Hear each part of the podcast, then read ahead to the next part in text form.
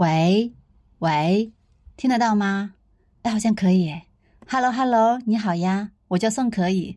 这是我向宇宙发出的第二十封声音交友信。这一周啊，我看了刘震云的那篇长篇小说《一句顶一万句》，以前也翻过，没有看进去。这次一猛子扎进去啊，却看得入了迷。可能这才是我跟这本书的缘分时间点。就像人和人之间，也不是不合适，也不是没感情。而是遇到的时间不对。这本书讲的是几十年前发生在河南盐津地区的人和故事，虽然也有主角和主线，但是更大的篇幅是在讲群像，就是无数的普通人做着不同的营生，过着普通的生活，他们内心里面最看重的一件事情却是一样的，就是要找个能说得着的人。升华一下，就是人生得一知己足矣，知己难寻，内心里面那些汹涌澎湃或者弯弯曲曲的心事就堵得慌。要是找着了呢，念头就有了依托。这个人往往不是最亲近的家人，而是在一次不经意之间交谈过后，马上就能感受到身心愉悦的人。他们之间跨越了性别、地区、行业、年龄，甚至几十年才见一次，没有紧密的利益关系，却时刻在心里挂念着。我感觉这更像生命中的另一半，才所谓他的一句顶别人一万句。我们现在何尝不也一样吗？因此，社交平台才有那么多的吸引力。也是那么的令人失望。本质上，人类的孤独感永远需要解药。你呢？你感到孤独吗？你有那个说得着的人吗？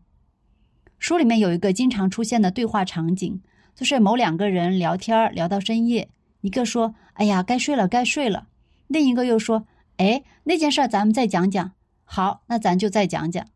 这种对话往往在一个晚上有好几个来回，没完没了。这也让我想到几个人，我们也曾这样彻夜聊天，到了第二天聊的内容全都给忘了，但是那种兴奋感还留有余温。现在想想，这样的状态也是好多年前的事情了，因为这些朋友要么疏远了，要么已经掰了。明明很好的两个人，怎么就掰了呢？这也是书里重点描述的场景。无数个案例有无数个掰法，但是刘震云的写法很有趣，他总是先写出一系列的否定排比，比如说他们如何就结怨了呢？不是因为谁谁谁看不惯谁谁谁的做法，也不是因为这件事儿造成了多大的伤害，也不是有啥误会，就算误会也能解开，而是因为某个旁人想不到的一个理由，粗看很奇怪，但是再从当事人的角度讲出来呢，慢慢也就理解了。其中一个案例我印象很深刻，两个男人是好朋友，其中一个是卖猪肉的，另一个当天有心事买了十斤猪肉，忘了给钱就回家了，到了晚上。卖猪肉家的那个老婆啊，她背着老公专门跑来收账。这个男的最开始还挺不好意思的，哎呀，怎么自己就忘了呢？赶紧就给钱了。但是回头转念一想，那你也不至于专门来收吧？我也常常给你拉货不要钱，怎么就算这么清楚呢？要是放在平时啊，也就算了。如今家里正闹得鸡飞狗跳、焦头烂额的，你是我最好的朋友，你还来这么一出？但是呢，他也没有去找朋友理论，而是在跟人喝酒的时候吐槽说了。然后这话就传到了朋友的耳朵里，朋友听了也很来气，因为这是他老婆私自干的，他都不知道。然后又是被传话传过来的，意思就多了一层，情绪上也加码了一层。那他就会想，虽说是朋友，难道就可以不给钱白吃肉？这是做生意，又不是过节送礼什么的。十斤肉没什么，但是把这话到处说更气人。他摔了一个酒瓶，喊道：“没想到二十多年的好朋友不值十斤猪肉。”啊！我看到这哈哈大笑。因为我身上也发生过类似的事情，看起来是匪夷所思的小事，但是绕过了几道弯儿，就不是原本的事了，变成了另外一个理。而这个理在当事人那里是不容置疑的，双方的不容置疑碰到一起，硬碰硬的就没有好下场了。你呢？你有过类似的经历吗？你的那个不容置疑的理是什么呢？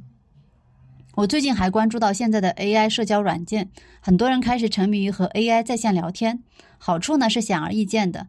AI 可以秒回，所有的问题都能够得到最适当的回应。现在的 AI 啊，学习非常快，只要你和它交流的内容足够多，它就不再是一个通用版的机器人，它变成了一个跟你有共同私密经历的定制版。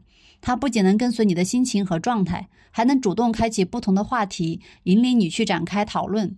所以不知不觉当中啊，它就变成了你生活当中交流最有深度和广度的对象。它还不会生气，永远都不可能跟你闹掰。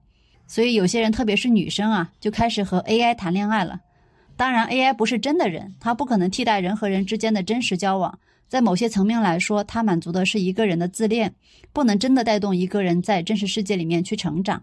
它更适合一个人在某些阶段里作为精神陪伴的功能，比方说失恋或者长期的空窗期里面。你呢？你如何看待 AI 聊天机器人存在的价值呢？你会去尝试吗？期待你的回复，可以加我的微信宋可以二零二幺，或者发邮件宋可以 letter at 幺六三点 com。这封信就到这里吧，再见啦。